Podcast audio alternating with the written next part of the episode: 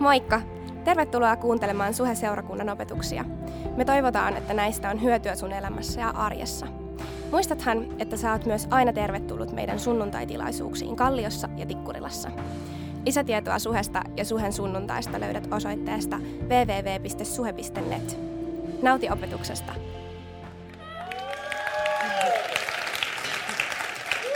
Jee! Ihan mahtavaa olla täällä, täällä teidän kanssa. Kirsikka on mun lempinimi. Tuota niin, niin annetaan kuitenkin, eikö anneta Lauri Manninen ja Eino Manner, niin olet huikeita duunia meidän sisällön tuonnolta. Nämä videot ja kaikki screenit, mitä me saadaan nauttia, niin ihan mieletöntä työtä. Mun mielestä ne on saanut oikeasti kiinni siitä, mistä tässä uudessa sarjassa on kyse. Mun nimi on siis Mentun Kirsi, mä oon Suhen toiminnanjohtaja ja ilo olla täällä teidän kanssa tänään ja aloittaa uusi saarnasarja. Tämä on sarja, jonka aikana me käydään yksi kokonainen raamatun kirja läpi. Tämä kirja löytyy Uuden testamentin loppupuolelta, sen nimi on Jaakobin kirje. Ja me lähdetään, as, äh, lähdetään niin kuin, äh, lähestyy asiaa aika systemaattisesti, eli yksi luku viikossa. Nyt meillä on sitten e- ekan luku, luvun vuoro. Mutta tämä tietysti tarkoittaa sitä, että me ei pystytä pysähtyä ihan joka jakeen kohdalle, joten me pyritään äh, käymään läpi kaikki kirjeen pääteemat. Se on vähän niin kuin pään nähtävyydet. Jos sä lähet Pariisiin vaikka viideksi päiväksi, niin kyllähän sun totta kai täytyy nähdä Eiffeltorni, sun täytyy nähdä Notre Dame, sun täytyy nähdä Louvre, sun täytyy nähdä Riemukaari, äh, ehkä sun täytyy nähdä vielä Champs-Élysées. Eli tämä on se tyyli, millä me mennään ja tänään on intro tähän koko sarjaan. Tänään me ikään kuin pakataan meidän matkalaukkuun, katsotaan, että kaikki tarvittava on mukana, jotta tästä matkasta tulisi mahdollisimman miellyttävä. Mä pyrin siis osoittaa teille tänään, että minkä takia Jaakobin kirje on tutustumisen arvoinen kirja ja, ja et ehkä se on kuitenkin enemmän Pariisi kuin Korso, enemmän Pariisi kuin Turku tai jotain sinne päin. Apostoli Paavali, joka on kirjoittanut suurimman osan Uudesta testamentista, opettaa meitä roomalaisille, kirjassa roomalaisille luvussa 3 ja jakeessa 28 tällä tavalla. Ihminen tulee vanhurskaaksi, kun hän uskoo ilman lain vaatimia tekoja.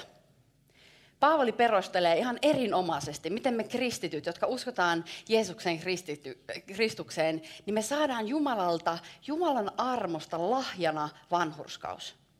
Vanhurskaus tarkoittaa Jumalalle kelpaavaa, oikeamielistä, sellaista tyyppiä, jolla on sovinto Jumalan kanssa. Eli Paavali sanoo, että tämä vanhurskaus me saadaan lahjana armosta Jumalalta. Selkeä juttu. Tästä käytetään myös sellaista termiä kuin yksin uskosta. Tämä on ainakin tähän asti ihan selkeää, mutta nyt kun me avataan Jaakobin kirje, niin, niin tämä asia vähän monimutkaistuu. Itse asiassa Jaakob on sanonut sanat, jotka on vaikeuttanut kristittyjen elämää useiden satojen vuosien ajan, jos ei useiden tuhansien vuosien ajan. Martti Luther, luterilaisen kirkon oppi-isä, itse asiassa meinas heittää tämän koko kirjeen viemäriin hetkellisesti, ei oikeasti, mutta hetkellisesti. Se oli ärtynyt, se oli hämmentynyt. Ja se on toisaalta ymmärrettävää, kun ajatteli, että hän eli katolilaisen kirkon maailmassa, jossa annekauppa rehotti. Siellä pystyy ostamaan synnit anteeksi, siellä pystyy ostamaan pääsyn taivaaseen. Ja mehän tietää, että se ei ole mahdollista. Me just luettiin, että se ei ole mahdollista, mutta kuitenkin Jaakob kirjoittaa tällaiset ärsyttävät sanat toisessa luvussa jae 24. Ihminen osoittautui vanhurskaaksi tekojen, ei yksistään uskon perusteella.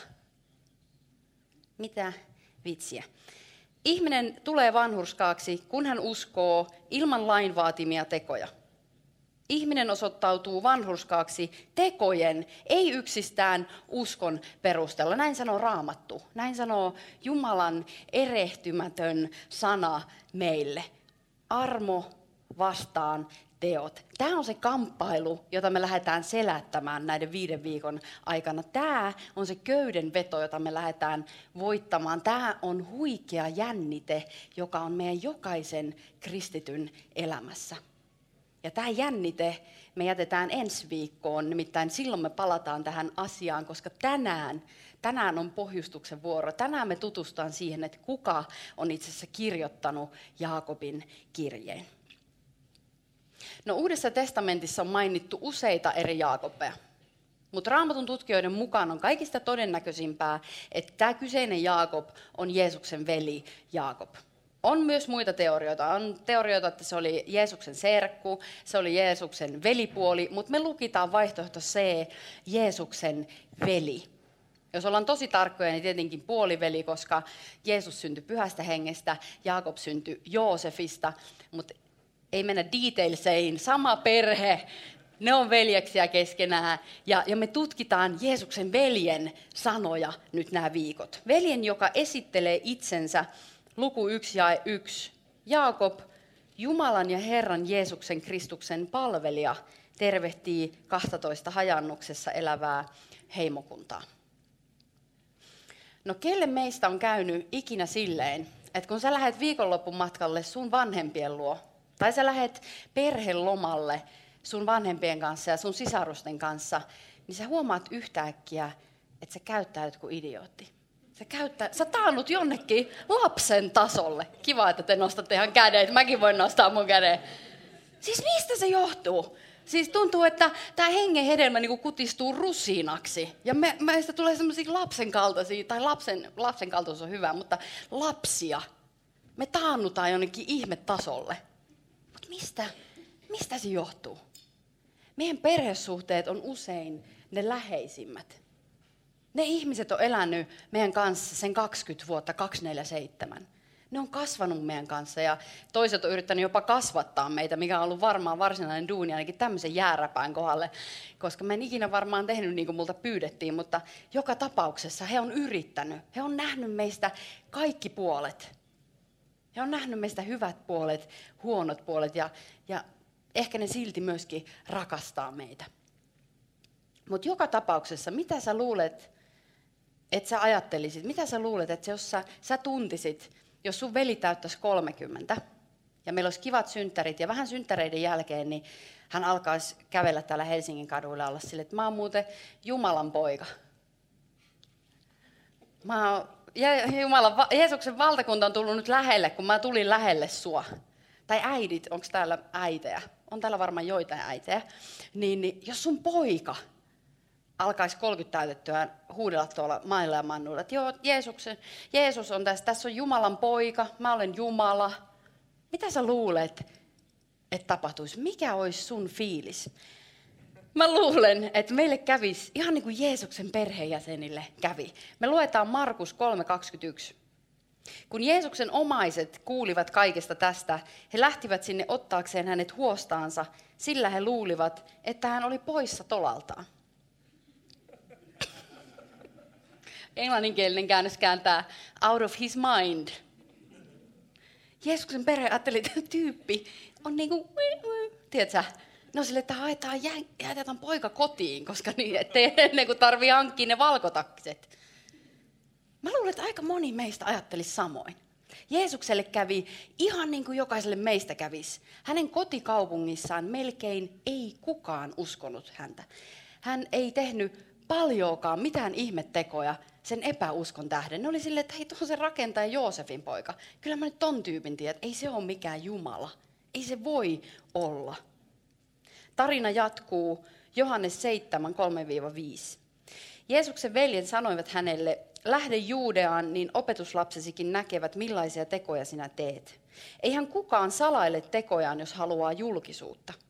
Jos kerran pystyt tällaiseen, näytä maailmalle, kuka sinä olet. Veljetkään eivät näet uskoneet häneen. Eli Jaakob ei uskonut Jeesukseen. Päinvastoin hän veljensä kanssa oikein yllyttää, että jos sä oot se tyyppi, joka sä sanot, että sä oot, jos sä kykenet näihin tekoihin, mihin sä sanot, että sä kykenet, jos sä oot niin taidollinen, kun sä luulet olevasi, niin lähde isoon kaupunkiin, lähde New Yorkiin, näytä siellä, kuka sä oot, mitä sä täällä Helsingissä vielä hengaat. Me sinne, me näyttämään. Tuu sitten maitojunalla kotiin, kun tajuut, että ei se ollutkaan niin. Tämä oli se todellinen viesti. Mutta miten usein meidän perhesuhteet on just tällaisia? Ne ei välttämättä todellakaan ole aina ne rohkaisemmat tyypit. Ne ei ole niitä tyyppejä, jotka osaa välttämättä nostaa meitä. Joskus tuntuu, että ne suhteet on niitä raadollisia, jopa ehkä alaspäin painavia aika ajoin. Jeesuksella oli iso perhe. Sillä oli joku ainakin neljä veljeä ja pari siskoa. Ja mikä musta on jotenkin niin hienoa ja raitista, on se, että he kävi läpi uskoontuloprosessin aivan samalla tavalla kuin moni meistä on täällä jo käynyt. He oli aitoja ihmisiä aidossa prosessissa. Tämä kirja, tämä raamattu, Jumalan sana kertoo aidosta todellisista tilanteista, mitä ihmisille on tapahtunut.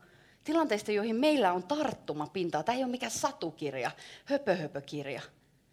Eikö se ole rohkaisevaa, että et Jeesuksen perheen jäsenetkään ei alusta saakka kävellyt sädekehä pään päälle ja herätellyt tyyppejä kuolleista ihan sinne, minne ne meni. Musta on kivaa, että asiat on jotenkin todellisia. No, tarina menee eteenpäin. Mitä tapahtuu? Jeesus lähtee sinne isoon kaupunkiin. Se lähtee sen ajan New Yorkiin. Se lähtee Jesu- Jerusalemiin. Ja siellä hän tekee ihmeitä. Hän opettaa jengiä. Hän näyttää ihmisille, että hän oikeasti on, kuka hän on. Mutta mitä käykään? Maan hallitus, maan hengelliset johtajat suorastaan nousee takajaloille. Niillä menee aivan pasmat sekaisin, niillä menee hermot siihen tyyppiin. Ja niinpä Jeesus joutuu vangittavaksi, Jeesus joutuu mukiloitavaksi, Jeesus joutuu ruoskittavaksi. Jeesus saa kuoleman rangaistuksen, Jeesus päätyy ristille. Ja tällä ristin juurella Maria, ja mä uskon, että myös muut perheenjäsenet miettii, että nyt tämä pahin skenaario tapahtui.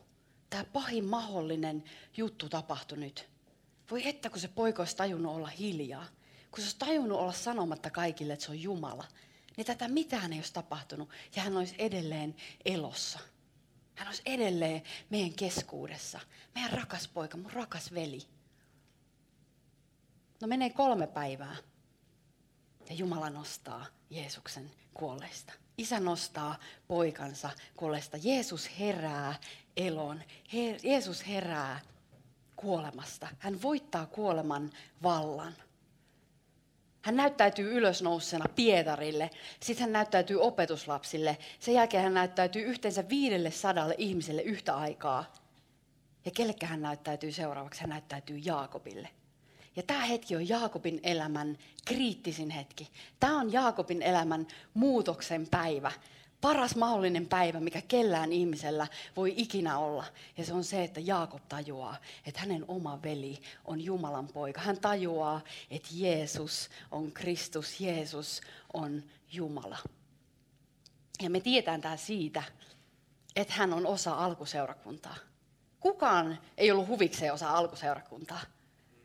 Kaikki oli vainottuja. Jokainen, joka tunnusti olevansa kristitty, oli vainottu, oli tappo uhan alainen. Heidän henkeä uhattiin. Se on vähän eri kuin nykyään, kun me tullaan suen sunnuntai, niin mä en usko, että ketään meistä on vainottu. Nosta käsi, jos on, koska musta se olisi ihan mielenkiintoista. Me ei toki tiedetä, mihin, mihin ollaan menossa. Ajat ei varmasti helpotu, ajat kovenee. Mutta tiedätkö, tohon aikaan homma oli aivan eri. Se oli niinku HC, se oli hardcore meininki. Tämä on ihan niinku lastenleikkiä siihen, että jos olit osa alkuseurakuntaa, niin sä tiesit, mitä oli tulossa. Mutta siellä ne oli. Siellä oli Maria, siellä oli Jaakob, siellä oli muut Jeesuksen veljet ja sisaret osana alkuseurakuntaa. Vitsi mikä todistus. Miten mehukas juttu, mikä painoarvo. Tämä perhe, joka oli luultavasti harrasjuutalainen perhe, joka oli koko elämänsä noudattanut kaikkea Mooseksen lakia ja säädöksiä, kuten sitä, että on ainoastaan olemassa yksi Jumala. Älkää pitäkö muita jumalia. Nämä tyypit usko, että heidän perheenjäsen oli Jumalan poika. He usko, että Jeesus oli se Messias, josta vanha testamentti on kirjoittanut. He usko, että Jeesus on vapahtaja. Jeesuksen äiti usko, Jeesuksen veljet usko, ne ihmiset, jotka tunsi hänet parhaiten, uskoi häneen Jumalana. Miten siisti juttu. Boom. Musta tämä on siisti juttu. Mä en tiedä mikä teillä on meininki, mutta mulla on ihan hauska. Y- yhdellä on kivaa, no niin, yes. Jaakobista ja, ja toisesta Jeesuksen veljestä Juudasta tuli pastoreita alkuseurakuntaan. Jos mietitään Marian ja Joosefin kannalta, niin niille meni ihan kivasti. Kaksi niiden poikaa kirjoitti kirjoja raamattuun ja yksi oli Jumala. Mieti! Aika kova juttu. Mä luulen, että he sai olla ihan ylpeitä omasta jälkikasvusta. No, Jumala oli valinnut, mutta kuitenkin. Siisti juttu. Me ei aina tiedetä Jumalan suunnitelmaa. Voi hyvin olla, että meidän jälkeläiset tulee tekemään paljon suurempia asioita kuin mitä me ikinä saadaan aikaiseksi Jumalan valtakunnan hyväksi täällä ollessamme. Me ei tiedetä, jonka takia on tosi tärkeää, että me pysytään meidän lestissä. Me pysytään meidän kaistalla. Me ei vertailla meidän elämää jonkun toisen elämään. Me ei pyritä olla niin joku toinen, vaan me pyritään olla me sinä oot sinä, minä on minä. Me ollaan niitä ihmisiä, jotka Jumala on meidät kunkin luonut. Me seurataan sitä kutsua, jonka hän on meille henkilökohtaisesti antanut, koska silloin Jumalan suuri suunnitelma tulee toteutumaan. Ainoastaan hän näkee koko kokonaisuuden. Me nähdään vain osa, mutta kun me ollaan kuuliaisia hänelle, niin me tiedetään, että se tapahtuu. Hänen suunnitelmansa tapahtuu maan päällä. No toinen asia, miksi mun mielestä on tosi tärkeää, että me pysytään meidän kaistalla, on se, että mä uskon, että se on avain meidän jaksamiseen. Kun me kävellään niissä hänen, Jumalan meille ennalta valmistelemissa töissä, niin me ei väsytä me saadaan nähdä ihmeitä joka päivä. Oli ne sitten pieniä ihmeitä tai suuria ihmeitä, niin me saadaan kävellä niissä ihmeissä joka päivä. Ja tiedätkö, mitä me juostaan, mutta me ei uuvuta ja me vaelletaan, mutta me ei väsytä, niin kuin Jesaja sanoo, kirjoittaa kirjassaan. Totta puhuen, mulla on semmoinen olo, että me ollaan seurakuntana saamassa kiinni tästä jutusta. Me ollaan jossain leivän käntyssä nyt kiinni. Mä en osaa sitä sen paremmin sanoa, mä oon savolainen. Mutta tota, niin me ollaan leivän käntyssä nyt kiinni. Mulla on semmoinen fiilis. Jumala puhui mulle joululomalla Sakaria 4.6. Ja mä uskon, että se koski mua henkilökohtaisesti, mutta mä uskon, että se oli tarkoitettu koko seurakunnalle. Ja itse asiassa tämä paikka on ollut meidän henkilökunnan mantra tai mietelause tai hokema, mikä onkaan, niin koko, koko ajan tähän saakka ja varmasti on koko kevään, jos ei ehkä jopa koko vuoden. Mutta se menee näin, että ei väellä eikä voimalla, vaan minun hengelläni, sanoo Herra Sebaot. Ei väellä eikä voimalla, vaan minun hengelläni sanoo Herra Sebaot. Mä uskon, että me ollaan saamassa kiinni siitä, mitä tarkoittaa elää kykte, ky, kytkeytyneenä itse elämään koko ajan arjessa, joka hetki. Jeesus Kristus sanoi, että minä olen tie, totuus ja elämä. Ei kukaan pääse isän luo muuta kuin minun kauttani. Jeesus sanoi, minä olen tie, totuus ja elämä. Hän on ainoa tie isän luo. Täällä on semmoinen odotuksen ilmapiiri. No mä puhuin tästä mun hyvän ystävän kanssa, mä että nyt, nyt on niinku odotuksen ilmapiiri. Ja, ja Susanna on mulle sille, että mitä se odotuksen ilmapiiri niinku tarkoittaa. Että niin kauan kun mä oon käynyt, eli pienen lapsuuteni seurakunnassa, en siis minä vaan Susanna, niin, niin hän on sille, että mä aina kuullut tästä odotuksen ilmapiiristä, mutta mitä se oikeasti tarkoittaa? Voitko Kirsi selittää, mitä sä tarkoitat sillä? Ja mä en keksinyt mitään muuta, kun mä sanoin näin, että, että se on silleen, kun sä katsot sun ympärille – Sä oot silleen, että mitään ihmeellistä ei näy. Tiedätkö, se on se tilanne, mistä Make puhuu muutama viikko sitten, kun Jeesus sanoo, että, että laskekaa ne eväät, mitä täällä mukana on. Viisi leipää ja kaksi kalaa. Viisi leipää ja kaksi kalaa. Meillä on jatkuva pula vapaaehtoisista. Meillä on pula ihmisistä, jotka haluaa rakentaa seurakuntaa maan päällä ihmisistä, jotka haluavat rakentaa tätä seurakuntaa. Meillä on jatkuva pula. Viisi leipää ja kaksi kalaa. Tosiasiat on tosiasioita.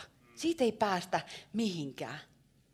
Mutta sitten samaan aikaan mulla on semmoinen hullun kiilto silmissä, kun mä, kun mä tiedän, anteeksi tämä positiivinen hullun kiilto, silleen, että mä tiedän, että Jumala haluaa tehdä asioita meidän kautta tässä kaupungissa, tässä ajassa, tämän seurakunnan kautta. Hän haluaa tehdä asioita tänään, tässä kaupungissa.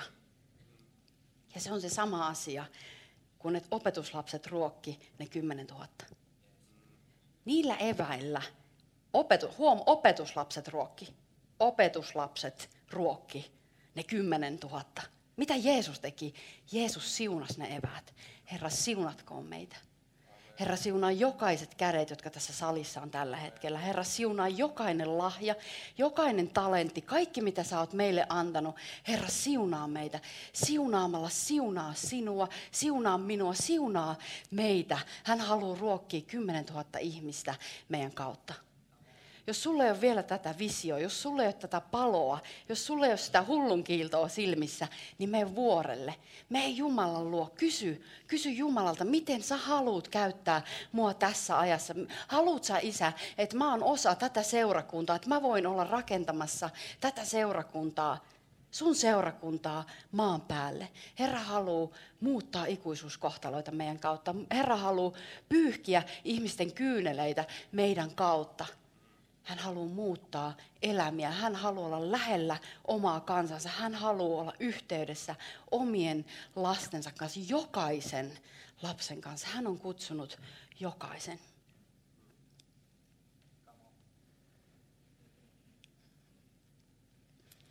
Jaakobista tuli yksi seura- alkuseurakunnan pilareista.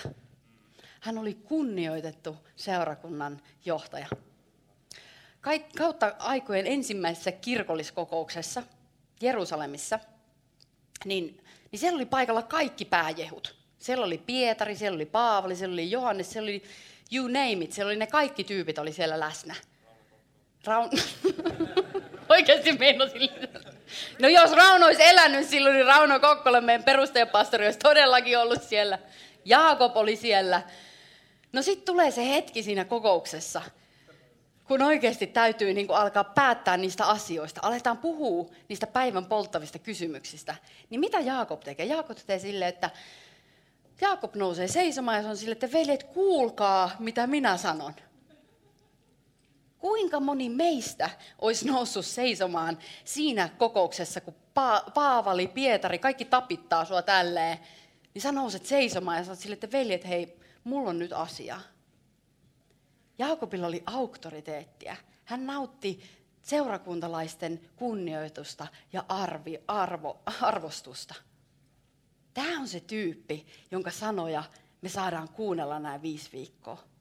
Tällainen henkilö, tällainen kunnioitettu alkuseurakunnan johtaja. Tiedätkö, henkilö, joka ei todellakaan paukutellut henkseleitään, vaan henkilö, joka siteraa itseään näin, että, että mä oon mä oon Jeesuksen Kristuksen palvelija. Ja jos me, jos me käännetään tämä palvelija-sana vielä oikein, niin se on orja. Pa- Jaakob kutsui itseään Jeesuks, Jumalan ja Jeesuksen Kristuksen orjaksi.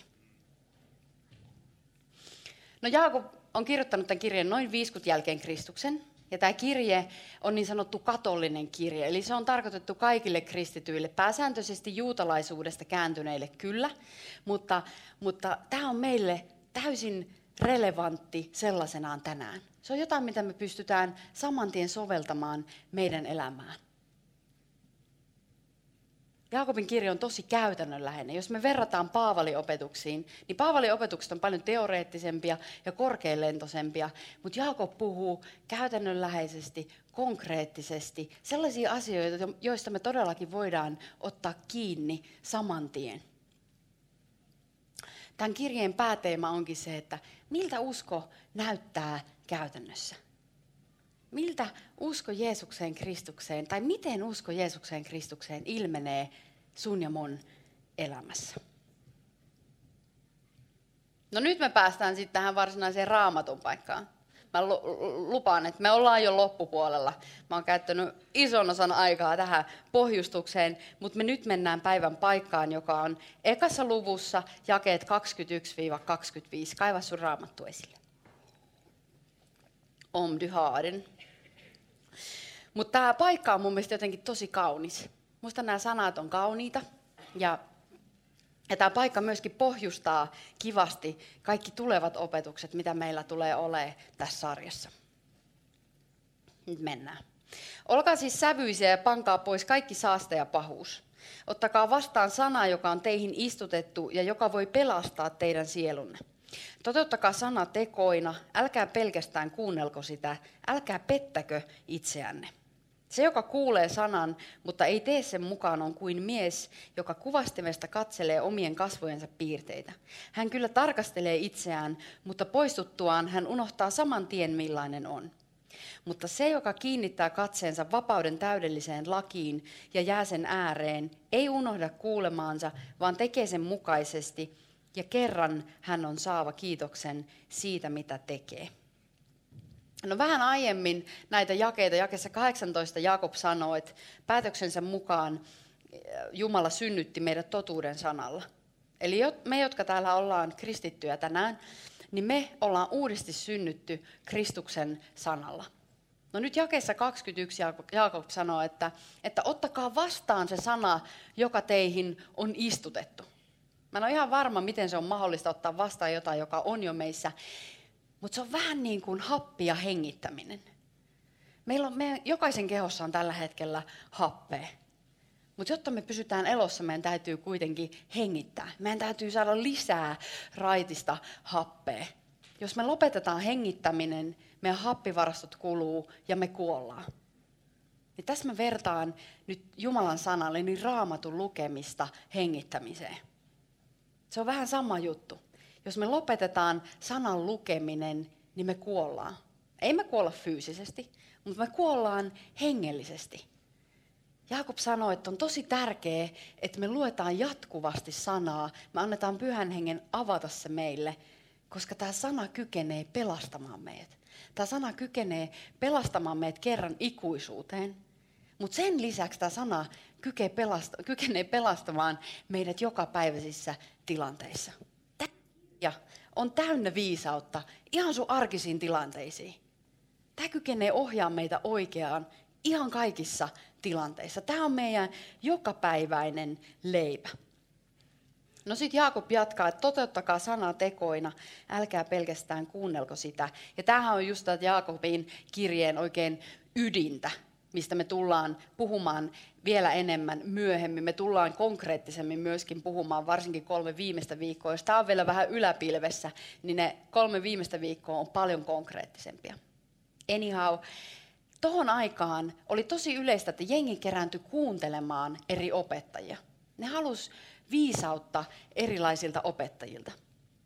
Mutta sitten jos oli semmoinen tyyppi, joka oikeasti pyrki tekemään niiden opetusten mukaan, niin sellaista ihmistä kutsuttiin sen opettajan opetuslapseksi. No mun mielestä tämä sama on yleistä tänään.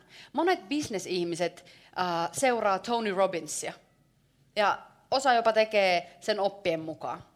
No terveysfriikit seuraa esim. Paula Heinosta, funktionaalisen lääketieteen lääkäriä, ja osa tekee hänen oppien mukaan voidakseen paremmin. Jeesus etsii myöskin opetuslapsia. Jeesus etsii ihmisiä, jotka kuulee hänen sanansa ja tekee sen mukaan. Jaakobin kirjassa on tosi paljon yhtäläisyyksiä Jeesuksen opetuksiin, varsinkin vuorisaarnaan. Ja, ja noissa seuraavissa jakeissa 2324 Jaakob itse asiassa puhuu täysin samasta asiasta, mistä Jeesus puhuu Matteuksen seitsemännessä luvussa. Hän puhuu, Jeesus puhuu siellä tyhmästä ja viisaasta miehestä. Tai järkevästä miehestä, sanoo 92 käännös. Tämä järkevä mies on henkilö, joka kuulee Jeesuksen sanat ja tekee niiden mukaan. Ja häntä verrataan ihmiseen, joka rakentaa talonsa kalliolle tulee myrsky ja se talo pysyy jämptisti paikallaan, koska se on rakennettu kalliolle. No sitten Jeesus sanoo, että tyhmä mies taas on semmoinen, että se kuulee Jeesuksen sanat, mutta ei tee niiden mukaan. Ja tämä tyyppi on ikään kuin semmoinen, joka rakentaa talonsa hiekalle.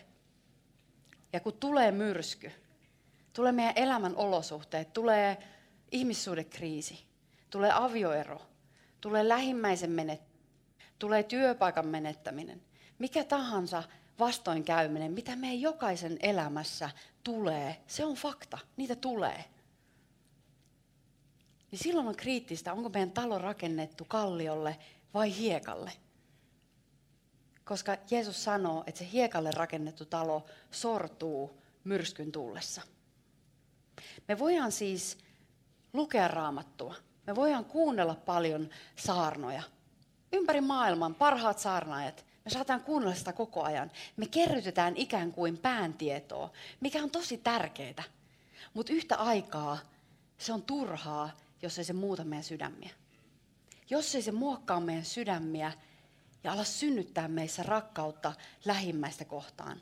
Ala synnyttää meissä Kristuksen kaltaisuutta, ala synnyttää meissä puhtautta, josta Jaakob puhuu jakeessa 27. Hän sanoo, että puhdasta Jumalan palvelusta on huolehtia orvoista ja leskistä ja varjella itsensä niitä, ettei maailma saastuta. Ei ole siis kyse siitä, että me suoritetaan jotain hyviä asioita, että me suoritetaan oikeita asioita. Ei lainkaan ole kyse siitä. Meidän teot heijastaa meidän rakkautta Jumalaa kohtaan. Ja lisäksi mä haluan mainita että tästä, että me varjellaan itsemme niin, ettei maailma saastuta. Niin siinä ei ole kyse siitä, että me eristäydytään maailmasta, että me eristäydytään johonkin kuplaan. Ei ole kyse siitä, koska meidät on kutsuttu elämään maailmassa olematta maailmasta. Meidät on kutsuttu vaikuttamaan maailmaan, ei päinvastoin. Mä tiedän, että se on haastavaa. Se on aivan sairaan haastavaa. Mä luulen, että meillä on jokaisella kokemusta siitä. Se on haastavaa. Se on haastavaa, koska me välitetään siitä, mitä ihmiset ajattelee meistä. Ja se on haastavaa myös sen takia, että väistämättä me ympärillä olevat ihmiset vaikuttaa meihin. Se on ihan väistämätöntä. Ja voi käydä niin, ja välillä käy varmasti niin, että me huomataan, että me löydetään itsemme paikasta, missä meidän arviointikyky on sumentunut. Se on fakta. Mutta onneksi Jeesus ei kutsu meitä tekemään jotain sellaista, mihin me ei pystytä. Hän ei kutsu meitä tekemään jotain sellaista, mihin me ei pystytä hänen kanssaan. Hän on antanut meille voiman, hän on antanut meille pyhän hengen. Ei väellä, ei voimalla, vaan minun hengelläni, sanoo Herra. Jeesus on myöskin vapauttanut meidät synnin kahleista. Hän on vapauttanut meidät synnin kahleista. Ja se ei tarkoita, että me tehdä syntiä, koska me tullaan tekemään, musta olisi kiva, jos meidän ei tarvitsisi tehdä, mutta me kuitenkin tullaan tekemään, se on fakta. Mutta meillä on aina pääsy rakastavan isän luo, jolla on meille tarjolla armoa armon päälle. Hänellä on tarjolla sulle tänään ja mulle tänään tässä hetkessä armoa armon päälle. Käännytäänkö me Jumalan puoleen, jolla on armoa armon päälle, joka rakastaa meitä enemmän kuin kukaan ikinä voi rakastaa. Jonka poika vapauttaa on todella vapaa. Jonka Jeesus Kristus vapauttaa on todella vapaa. Ja se on fakta sun elämässä tänään. Se ei ole jotain, mitä tapahtuu silloin tai huomenna tai minuutin päästä, vaan se on totuus sun elämässä tällä hetkellä, jossa uskot Kristukseen. Sä oot vapaa synnistä. Sä oot vapaa synnistä. Sen takia Jaakob puhuu jakessa 25 vapauden laista. Vapauden laki on jotain, joka on kirjoitettu meidän sydämiin. Se ei ole ulkoisia maneereja. Se ei ole opiskeltuja juttuja, mitä me harjoitellaan. Vaan se on sydämen muutos, joka meissä tapahtuu. Se on sydämen muutos, joka synnyttää automaattisesti rakkautta Jumalaa kohtaan ja rakkautta ihmisiä kohtaan. Se synnyttää meissä rakkauden tekoja. Ja nämä teot, näitä tekoja seuraa siunaus, Jaakob sanoo.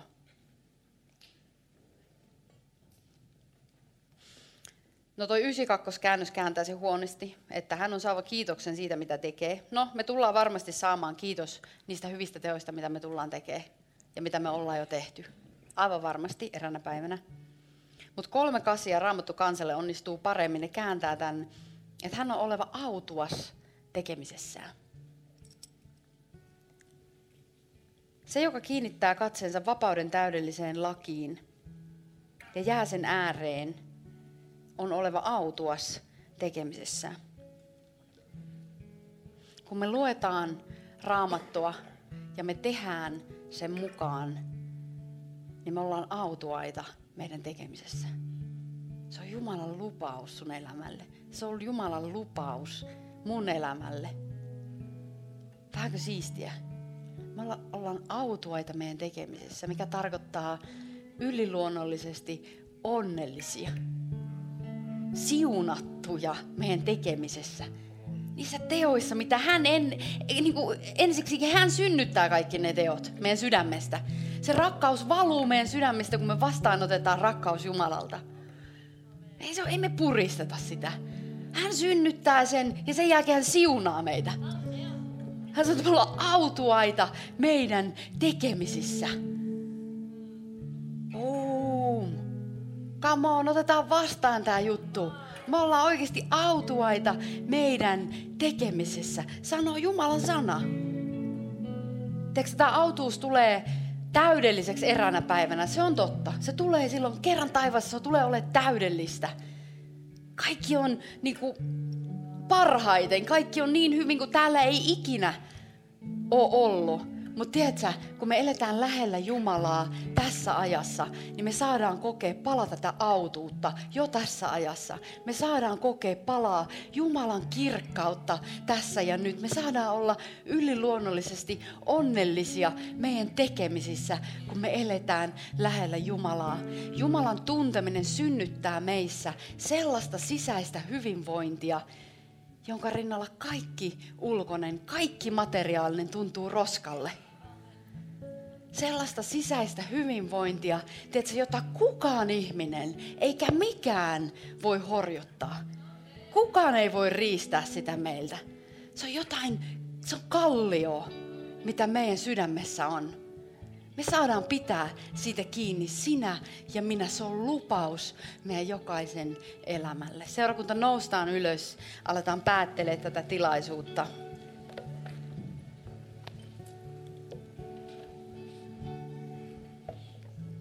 Tämä saarna saa ihan tuota pikaa maailman parhaimman lopun, parhaan mahdollisen lopun, koska me käydään kohta ehtoolliselle. Meillä on mahdollisuus käydä Herran pöytään yhdessä tänään ja päättää tämä ilta parhaalla mahdollisella tavalla.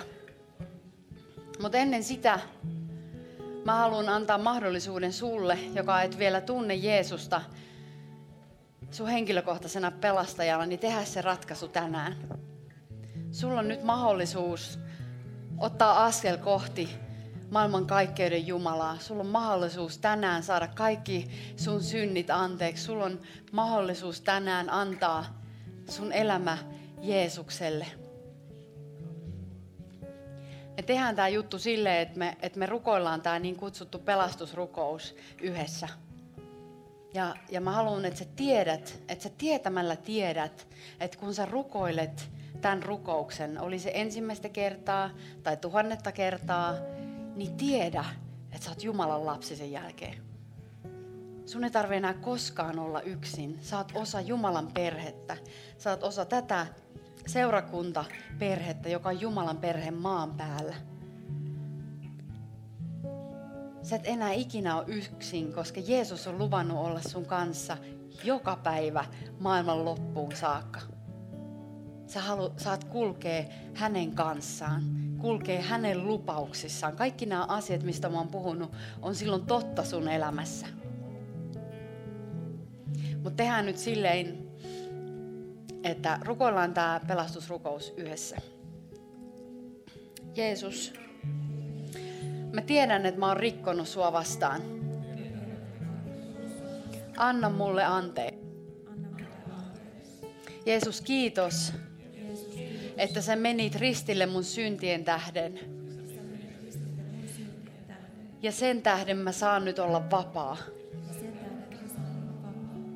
Jeesus, mä uskon, että sä oot Jumalan poika.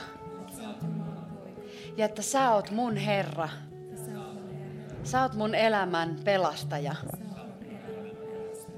Kiitos Jeesus, että sä oot mun kanssa tästä päivästä lähtien. Maailman loppuun saakka. Kiitos ikuisen elämän lahjasta. Amen. Kiitos, että kuuntelit. Ota rohkeasti yhteyttä, jos haluat tietää lisää Suhesta. Sä löydät meidät Facebookista, Instagramista ja Twitteristä nimellä Suhe-seurakunta.